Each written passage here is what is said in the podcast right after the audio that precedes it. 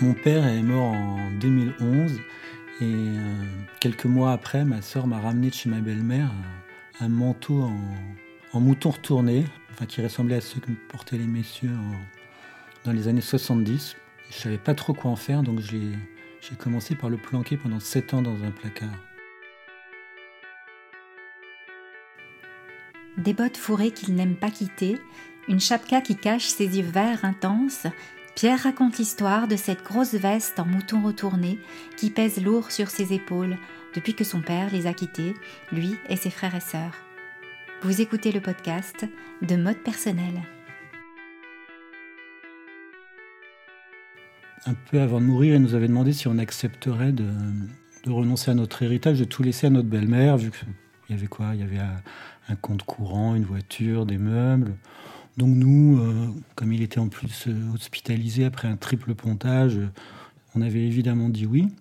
Mais le jour où on a reçu le testament à signer, où on renonçait à tout, on voyait les comptes, tout ça, et que finalement, il nous resterait jamais plus rien de notre père, pas un meuble, pas un objet.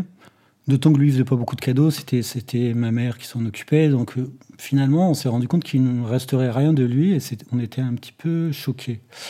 Et on a quand même signé, mais comme dans les faits divers, euh, les enfants déshérités sont, sont toujours un peu choqués. Et euh, même si c'est pas l'héritage de Johnny. Et quelques mois après avoir réglé l'héritage, ma sœur est allée voir euh, ma belle-mère qui habite en Bretagne. Et ma sœur a une maison, une maison de vacances en Bretagne, donc j'étais chez elle. Elle revient avec une espèce de manteau en peau de, mouton, enfin les, manteaux en, en mouton retourné qui étaient qui était à la mode dans les années 70, que portaient tous les, tous les messieurs, souvent avec une casquette écossaise. Tous les deux, on est restés devant cette espèce d'énorme manteau en peau euh, qui ressemble à moitié à une canadienne euh, trop longue, à moitié à un manteau trop court. Tout d'un coup, on avait l'impression qu'on nous qu'on avait vidé les placards, les choses trop encombrantes et qu'on avait le droit qu'à ça. Et donc elle me donne euh, ce truc, alors je l'essaye, il est un tout petit peu trop grand pour moi, mais bon, elle me dit, oh bah, en tout cas, le laisse pas chez moi, hein, parce que moi, je, moi, j'en veux pas. Je dis, ok, ok. Puis en même temps, je me dis, ouais, mais ça va prendre la moitié de mon placard euh, à Paris.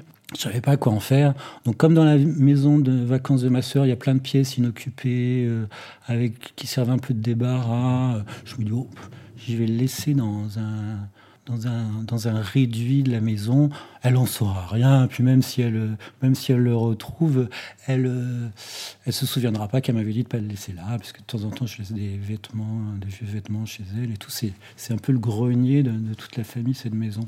Et puis voilà, ce, ce, ce manteau, je le laisse là-bas pendant donc sept ans, j'y pense plus trop.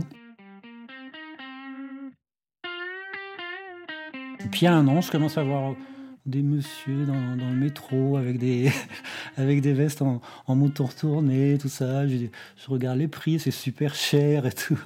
Donc je me dis, mince, euh, mais moi j'en ai un. Ah bah oui, mais il faut que j'arrive à le récupérer discrètement parce que ma soeur ne sait pas que qu'il est chez elle, dans sa maison de plage en Bretagne. Je peux pas lui demander de me le ramener. J'allais plus beaucoup dans cette maison euh, à l'époque. Je dis, bon, ben, je vais profiter. Il y avait le mariage de ma, de ma nièce. Et je me dis, bon, ben, je vais en profiter pour le récupérer discrètement. Donc voilà, il y avait le mariage, on faisait la fête. Un jour où la maison était quasiment vide, je monte discrètement dans le, dans le grenier, je, je me rapproche du placard, je l'ouvre, plus rien.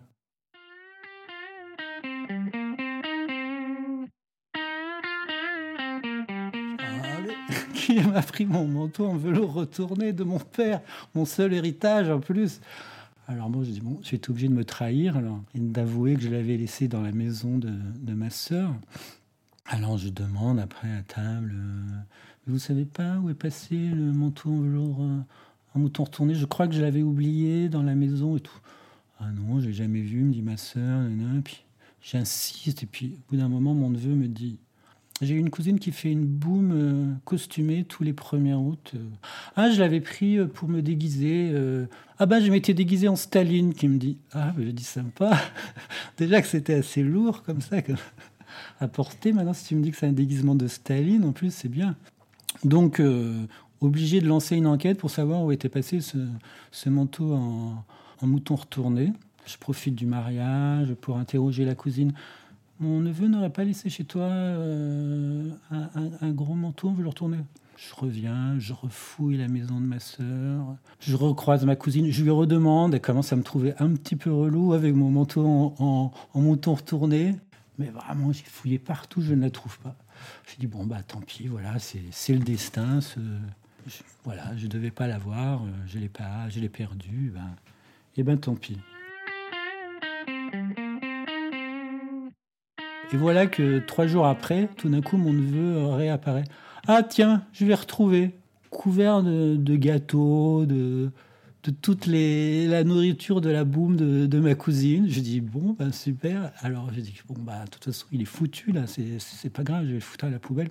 Alors finalement, je, je le mets dehors, je le lessive, je prends du produit vaisselle. Je me dis de toute façon, après, il va être tout dur, il va plus être portable et tout.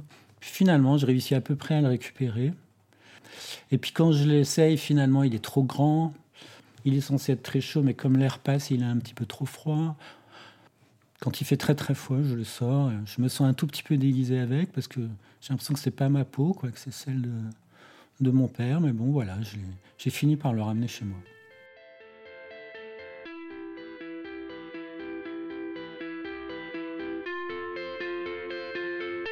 J'ai pas non un vrai souvenir euh, en plus sentimental de ce manteau. quelque part, il est, il est un peu abstrait, quoi. Il a un peu un espèce d'héritage raté, quoi. Et euh, je dois avoir gardé, vraiment donné euh, de mon père. Je dois avoir un, un coupe-papier qu'il avait ramené d'Afrique, euh, où il était allé tout seul sans ma mère, donc il nous avait ramené des petits souvenirs d'Afrique. Donc j'ai vraiment rien, rien de lui. Il, peignait un petit peu, il faisait des tableaux, et il se trouve que mon frère aîné un jour a, a, pris tous ces tableaux pour les ramener à Paris, et il s'est fait braquer dans une station-service. Donc on n'a pas un seul tableau de, notre père non plus, ma sœur et moi. On n'a rien. J'ai l'impression de porter un manteau qui n'est pas à moi, qui est un souvenir du passé, d'un passé qui est en plus pas, pas complètement simple, pas complètement lumineux. Donc c'est. Pour l'instant, je suis mal à l'aise, mais je pense qu'il faut que, faut que je grandisse, que je me l'approprie, que j'oublie, et puis que, puis que ça ira très bien. Mais pour l'instant, voilà, c'est un, un, rapport très compliqué où je, je, le mets dans des placards, je l'oublie, je le. C'est un peu sordide comme comparaison, mais je crois que c'est un peu comme les, les bébés congelés. On n'arrive pas à les, à les, mettre à la poubelle non plus. Ouais, c'est une façon de pas de pas me replonger dans mon enfance, de, le, de, le, de le planquer ce manteau. Mais je me dis aussi que ben voilà, faut passer, faut dépasser ça. Faut que j'arrive à le porter comme un manteau et puis euh, et peut-être que justement quand j'arriverai à, à, le porter de façon plus naturelle, sans sans que ça me prenne la tête, ça voudrait dire que, que tout est cautérisé, que tout va bien. et que j'ai que je suis passé que j'ai fait ma résilience et que tout va bien. C'est même pas mon père qui a décidé de me le donner. C'est c'est pas mon père qui a décidé tiens euh, mon fils, je pense à toi, j'ai peur que tu aies froid en hiver, je te je te laisse. C'est ma belle-mère qui a, qui a, fait le tri dans les placards et qui s'est dit tiens, qu'est-ce que je vais en faire de ça? Ça prend la place. Je vais le donner à Pierre. Donc, c'est même pas un vrai cadeau, c'est un truc un petit peu euh, qui peut-être me renvoie à un statut euh, de fils pas, pas terrible. Donc, pour l'instant, c'est pas clair, quoi. C'est pas clair, le statut de ce manteau. En même temps, c'est pas la première fois que je me retrouve avec un manteau qui m'était pas destiné, puisque un jour, mon neveu m'a dit euh, Tiens, tu veux pas ce manteau? C'est un grand manteau en cuir à la Corto Maltaise, qu'il faut quand même un petit peu d'audace pour porter. lui, se sentait pas du tout se promener comme ça dans la rue. Il me dit Tu veux pas ce manteau euh, C'est notre mon oncle qui, est trop gros, euh, qui n'arrive plus à le mettre, qui me, l'a donné. Je l'ai récupéré aussi, donc je crois que je suis un grand récupérateur de manteaux en fait. Et en même temps, je suis quelqu'un qui a l'impression de ne pas avoir vraiment eu de père, donc je sais pas, euh, je me vole des, je me vole des manteaux de père comme ça. Ça me répare peut-être, je ne sais pas. Peut-être qu'un jour je m'amuserai à le customiser, mettre des galons, des broderies, des machins. Peut-être qu'à ce moment-là, ça deviendra. Euh, ben oui, euh, j'avais cette enfance-là, mais, j'ai réussi à me faire ma vie euh, à ma façon. Et je ferai pareil peut-être avec le manteau. J'en ferai un truc un peu rigolo peut-être un jour. Un truc qui me plombe un peu, je vais le rendre un petit peu fou, euh, excentrique. voilà. Peut-être que je vais faire ça un jour.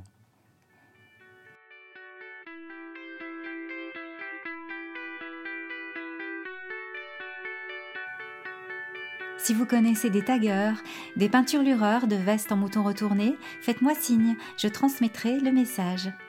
Vous avez écouté le podcast de mode personnel. N'hésitez pas à vous abonner sur iTunes ou SoundCloud.